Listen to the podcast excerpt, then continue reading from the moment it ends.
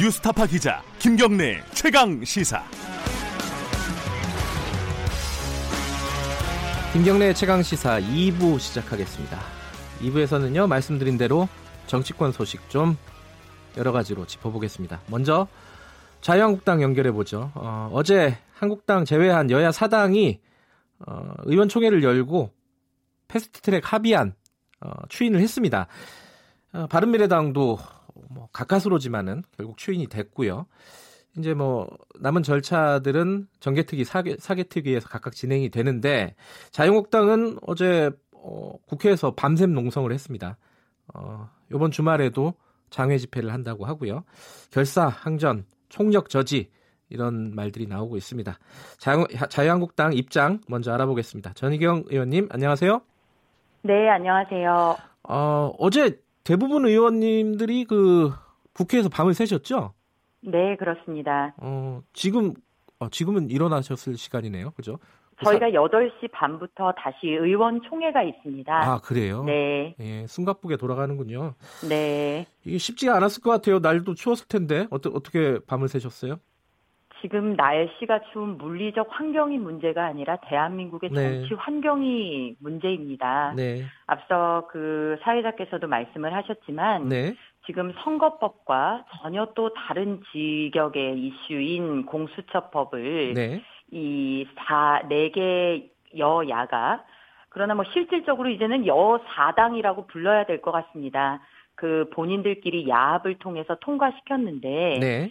이 선거법이라는 것은 어디까지나 그 선거의 룰을 정하는 것이기 때문에 네. 그동안 국회가 합의 정신을 가지고 합의 처리를 해왔던 부분이고 그리고 공수처법 같은 경우에는 이 사법부 위의 사법부 권력의 신여기관을 창설하는 것이다라고 해서 네. 이 자유한국당은 지속적으로 여당일 때나 지금 야당이 됐을 때나 반대하는 법안이거든요. 네. 이런 거 두 개를 졸속으로 해서 군소정당은 몇 자리 의석수를 더 늘리고 그리고 지금 집권 여당은 이 사법장악의 최종 이 퍼즐을 맞췄다라는 점에서 네. 매우 개탄스러운 상황이다 이렇게 봅니다. 알겠습니다. 그 선거법 관련해서 먼저 좀 여쭤볼게요. 이 선거법 관련해서는 두 가지 쟁점이 있는 것 같아요. 하나는 절차상의 문제인데 어, 민주당 같은 입장에서는 이 법대로 진행하는 거 아니냐, 국회 선진화법대로 지금 진행하고 있는데 뭐가 문제냐 이렇게 얘기를 하는데 이건 뭐라고 답하실 수 있으실까요?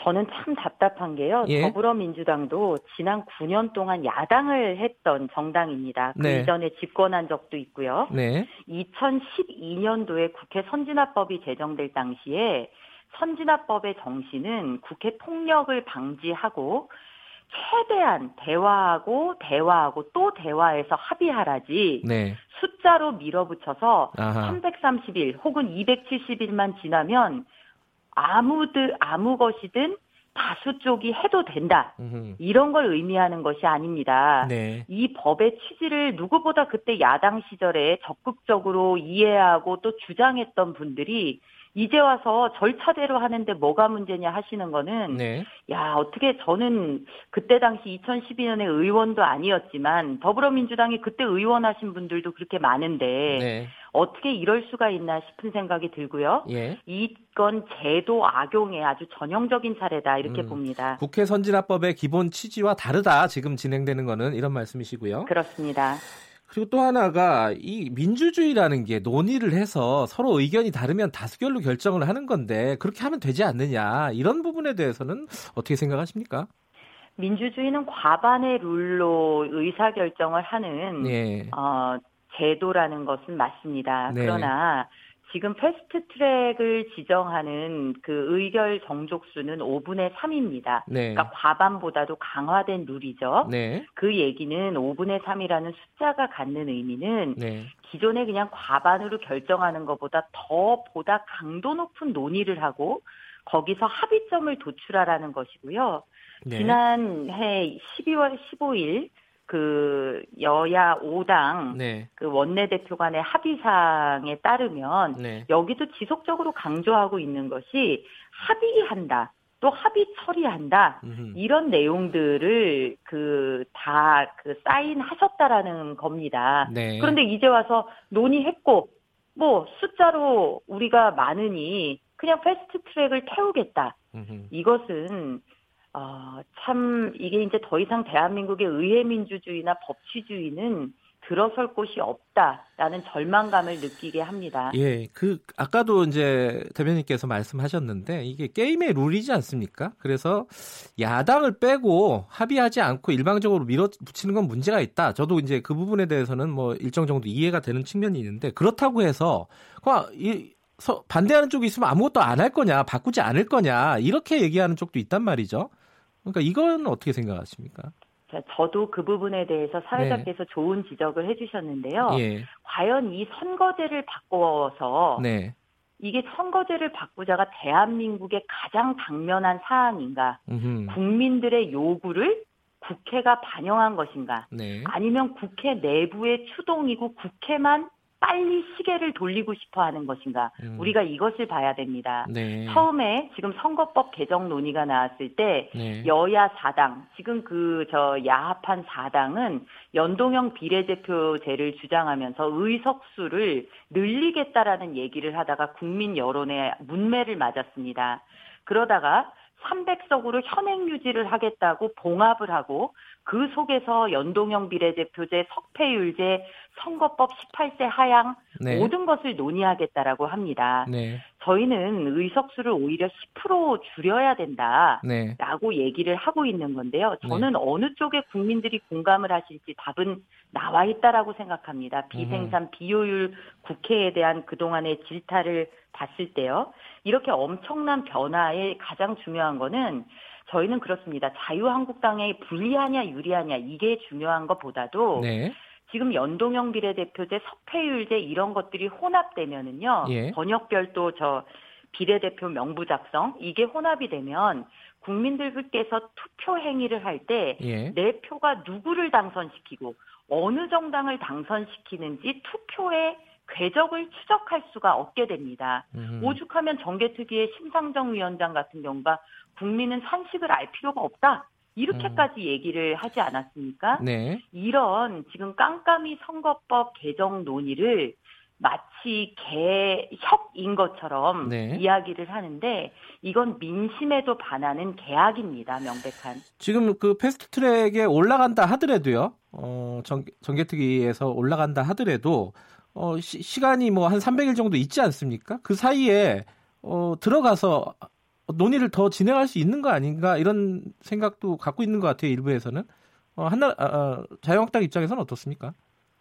지금 보면은 네. 자유한국당을 향해서 아예 그동안 그럼 논의에 너무 소극적이었던 거 아니냐라는 오히려 덮어씌우기까지 일어나고 있는데 그렇게 말하죠 여당 쪽에서는 그렇죠. 예. 예 여당에서 그렇게 얘기하는데 참 이런 그 사실과 다른 얘기까지 상대당에게 꼬리표를 붙이려고 음. 하나 생각이 듭니다. 장대원 네. 정계특위 자유한국당 간사도 어제 예. 로텐더홀 그 의총을 통해서 밝혔지만 저희는 정계특위 모든 논의 과정에 성실하게 참여했고 저희 당이 가지고 있는 기본적인 입장을 지속적으로 설득하고 설명해 왔습니다. 네. 그런데 지금 이제 패스트 트랙은 일단 태우고 뭐 여기서 논의를 하자 그러는데 4당 원내대표가 야합을 하면서 뭐라고 기자회견을 했냐면 네. 선거제도 개편 내용은 3월 17일 정치개혁 특위 간사들 간의 합의사항을 바탕으로 네. 미세 조정, 미세 조정하자. 이렇게 음. 지금 본인들이 합의를 해 놓은 게 있습니다. 이래 놓고 자유한국당도 들어와서 얘기하면 될 거 아니냐라는 것은 예. 그야말로 겉 포장지까지 이제 그럴싸하게 뿌려놓고 네. 의회의 그 한 당 제1 야당을 고립시켜 보겠다라는 여론전까지 펼치고 있는 형국이다 아. 이렇게 보입니다. 그 협상에 들어가봤자 의미 없다 이런 말씀이시네요. 일단은 그죠? 미세 조정만 예? 하기로 이미 4당이 논의했는데 어떤 변화를 저희가 가져올 수 있겠습니까? 어, 지금 이제 철야 농성을 시작을 했고 이게 25일까지 계속되는 거죠?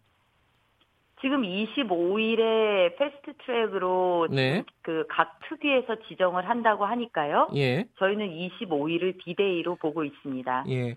그러면은 이제 나경원 원내대표는 이제 20대 국회는 없다 이런 말씀까지 하셨고, 그죠? 이 앞으로 4월 국회뿐만 아니라 계속 이렇게 어 뭐랄까 국회에서 일이 안 되는 거라고 보면 되는 건가요? 어떻게 생각하십니까? 지난 3월 국회도 네. 저희가 그 특검법, 국정조사 이런 거를 요구했지만 요지부동 여당이 목리를 부리는 와중에 네. 민생 챙기자라고 아무 조건 없이 저희가 3월 국회에 들어갔습니다. 네. 그런데 지금 보면은 여야정 협의체를 대통령께서 얘기하시고 순방 가시고 이렇게 패스트 트랙을 어, 즉각적으로 이 저 사당이 야합을 하고 이런 식으로 앞뒤가 다른 행보를 계속 보이고 있습니다. 네네. 네. 이런 상황에서 국회 내에 협치를 이야기한다라는 것은 네. 참 어려운 얘기고요. 더군다나 저희가 그 고성 산불 문제도 있고 네. 포항 지진 피해에 대한 대책 문제도 있고 해서 이것만은 우리가 해결을 하자 해서 이번 추경안에 있어서 재해 추경을 별도 분리해서 네.